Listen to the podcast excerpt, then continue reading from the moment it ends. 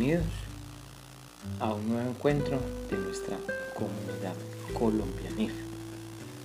Hoy vamos a hablar todo el tema del normograma y el marco conceptual de las normas internacionales de información financiera dentro de nuestra metodología y con la experiencia que hemos desarrollado, y hemos enfocado nuestro método a no mencionar mucho la norma, porque precisamente lo que buscamos es ser muy prácticos, y desde ejercicios, talleres y toda la trazabilidad de la norma aplicada a cada uno de los grupos del balance, los profesionales puedan incorporar las capacidades de NIF en su conocimiento personal y profesional.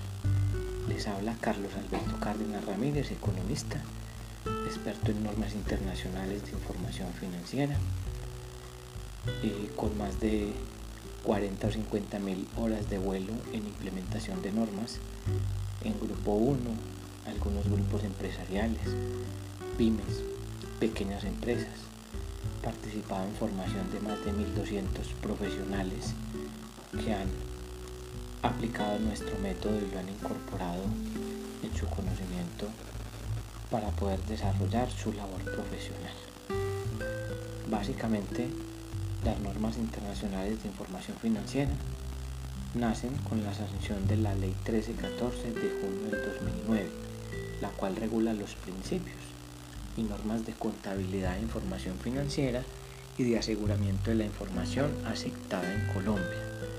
Asimismo, con esta ley se le da la facultad al Consejo Técnico de la Contaduría Pública para que sean ellos quienes tomen la norma que proviene del IASB, que es el ente rector a nivel mundial conformado por diferentes representantes de países, representantes igualmente de los 5 continentes y representantes con un experto de auditoría académico, como para buscar un equilibrio y que en últimas el análisis, la aplicación y la implementación de la norma sea universal y se pueda lograr el propósito de tener un lenguaje financiero común para que los estados financieros puedan ser leídos en Colombia y en cualquier parte del mundo. Es decir, cualquier empresa, al aplicar la norma, contablemente sus estados financieros podrán ser analizados e interpretados por cualquier contador del mundo. Básicamente, toda norma tiene un decreto reglamentario. Para el caso de la SNIP es el 2784 del 2012, expedido el 28 de diciembre. Donde básicamente se reglamenta y se determina el camino para la preparación de la implementación. Con la circular externa 115.505 de agosto del 2013 se emiten las orientaciones de carácter pedagógico e informativo, y básicamente se muestran o se trazan cuáles son esos pasos. El primero de ellos es el más importante, que es la depuración de la contabilidad o el saneamiento contable, porque nuestras empresas bajo la norma colombiana siempre han trabajado con hechos y datos históricos.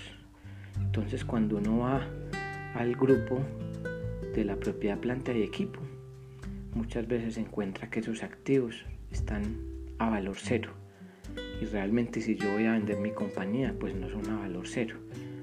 Tendré que llamar a un experto financiero que me ayude a valorar mi empresa. La norma internacional lo que me va a permitir y en lo que yo voy a estar siempre es en saber cuánto vale mi empresa hoy. Es decir, voy a saber desde mis estados financieros cuál es esa situación financiera que tiene hoy mi compañía, que muchas veces las empresas sobreviven, pero en últimas no saben financieramente si están bien o no, pero de todas formas están activas, caminando, en marcha, y sencillamente esa realidad financiera solo se da cuando uno trae un experto y le dice: venga, dame una valoración de mi empresa. Entonces, una de las bondades de la norma internacional es esa depuración contable. Lo segundo es un catálogo de cuentas conforme a las NIF, porque bajo la norma internacional nos van a aparecer muchos hechos económicos que bajo la norma colombiana no me aplicaban. Ejemplo, el costo amortizado, que dentro de alguno de los casos que vamos a ver, especialmente en las cuentas por cobrar financiadas o las obligaciones financieras, yo debo traer esos flujos futuros a valor presente. Eso se llama aplicar el método del costo amortizado, y eso es una nueva cuenta contable donde yo sencillamente voy a crear un auxiliar. Eso se los explicamos en nuestro encuentro de la tabulación del plan de cuentas contable o el POP. Lo tercero es la presentación de información financiera bajo NIF, numeral 8, artículo 3 del decreto 2784. Los primeros estados financieros con norma NIF serán aquellos con corte a 31 de diciembre del 2015 y deberán presentarse de manera comparativa. Por lo tanto, yo debo hacer mi conversión con balance de diciembre 31 del 2014 a 1 de enero del 2015, aplicar la norma internacional, y a 31 de diciembre del 2015 hago el cierre con mis primeros estados financieros bajo NIF. Entonces, digamos lo que ahí voy a tener mi primer año, pero con la prórroga que se dio el 13 de septiembre del 2012, donde se corre un año más. Digamos lo que realmente yo voy a tener estados financieros comparables es 2014-2015, sí, 1 de enero del 2015, 1 de enero del 2016, es decir, voy a tener que comparar el 2015 con 16 para que lo tengamos claro. Y debo además enviar el estado de situación financiera de apertura, que ese es el que yo hago con ese balance a 31 de diciembre del 2014, 1 de enero del 2015, ese es mi estado de situación financiera de apertura. Y ahí es donde arranca la implementación de la norma, y al mes de enero iniciaré con mi estado de situación financiera en posimplementación, donde además construiré mi primer estado de resultados integral, antes llamado PIG. Dentro de los aspectos generales, las NIC nacen de las NIC, que es NIC en el 2005.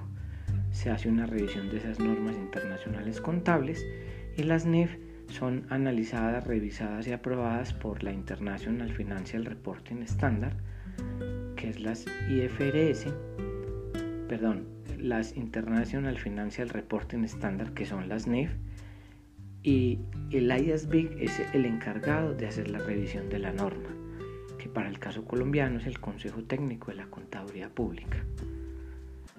Entonces, hoy se tienen 13 normas NIF y 28 normas NIC.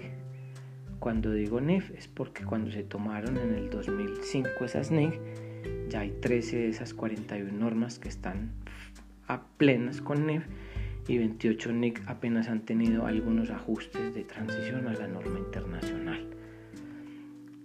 Dentro de los decretos reglamentarios, especialmente para las pymes, está el decreto 3019, 3022, 3023 y 3024. El 3024 aplica para el grupo 1.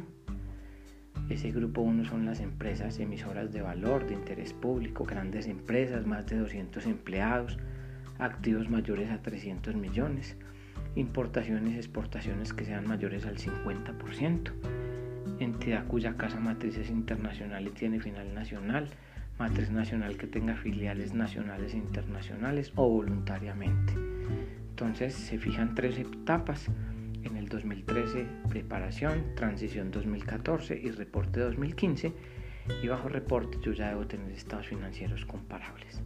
El decreto 3022 es para el grupo 2, que son pymes, plantas de personal menor a 200 empleados, plan de personal fijo o temporal, se excluye personal de consultoría o asesoría, activos menores a 30.000 salarios mínimos, aplica para pymes grandes y medianas empresas, preparación 2014, transición 2015 y reporte oficial 2016, y el decreto 3019, que son las microempresas con menos de 10 empleados, activos hasta 500, preparación 2013, transición 2014 y reporte 2015, es decir, se equipararon con el grupo 1. El decreto 3023, de cierta manera, entonces, lo que me está diciendo es sobre la impracticabilidad de la norma, es decir, que yo no puedo quebrar una empresa por cumplirle a un artículo de la SNIP. Sin embargo, eso no indica que entonces yo diga que la norma toda es impracticable. Tendré que dejar la trazabilidad, técnicamente definir los modelos y soportar muy bien el por qué una norma no la hago por impracticabilidad. Pero realmente en las más de 150 empresas que hemos participado en implementación no hemos encontrado ninguna donde aplique la impracticabilidad, porque es cuestión de ajustar el método, interpretar la norma y buscar cuál es la mejor solución. También es importante tener en cuenta la Ley 0222 de 1995, porque aquí lo que hace el gobierno nacional es decirnos: venga, que hay una norma que es del año 95, pero donde las empresas tienen que aplicar las normas vigentes que apliquen contablemente en Colombia, y para este caso lo que nos aplica es la norma internacional de información financiera. En caso de que yo no cumpla, me pueden aplicar sanciones, y el artículo 85, que habla del control, y el 86 de otras funciones, hablan de imponer sanciones o multas sucesivas o no, hasta por 200 salarios mínimos legales mensuales, cualquiera que sea el caso, a quienes incumplan la aplicación de la norma. Entonces, miren que además las super sociedades en esa ley del año 95, que hoy nos la vuelve a mostrar, hablan del artículo 84 de la vigilancia: no llevar contabilidad de acuerdo con la ley o con los principios contables generalmente aceptados. Entonces es importante también que tengan en cuenta esta norma. Básicamente, entonces, en términos generales, el normograma para empresas privadas nos muestra cuáles son esos tres grupos, cuáles son los decretos, cómo nace la norma, cuáles son los principios contables, y la idea es que en la plataforma www.colombianis.com.co, allí va a estar relacionada toda esa trazabilidad de la norma. Ustedes podrán tener acceso a esa norma, y también desde nuestro método pensamos y hemos establecido que ya es responsabilidad de cada profesional estudiarse la norma. Nosotros nos encargamos de enseñarles lo práctico, cómo se hace, de aclararles cómo en últimas debe uno llevar a la práctica todo este tema normativo, pero ya como tal la tarea y responsabilidad de cada uno es estudiarse la norma. Ese es el complemento para nosotros, no tener que, como lo hemos dicho, irnos allá a recitar de pronto un artículo, a recitar de pronto las 41 normas de las NIF. Sencillamente nuestro método nos lleva a mirar cada norma, cómo impacta mi grupo del balance, cómo es el paralelo entre normas Colga y NIF por cada grupo del balance, qué método me aplica, cómo ajusto el manual de políticas contables, y que toda esa trazabilidad me permita a mí tener la capacidad de poder incorporar ese conocimiento en el quehacer diario. Espero que este encuentro les haya servido para haber hablado todo este tema normativo. Esperamos en nuestro próximo encuentro poder hablar de cómo se construye el manual de políticas contables, y recuerden que cuando los temas son cortos y buenos es porque son doblemente buenos. Entonces nos veremos en una próxima, que estén bien.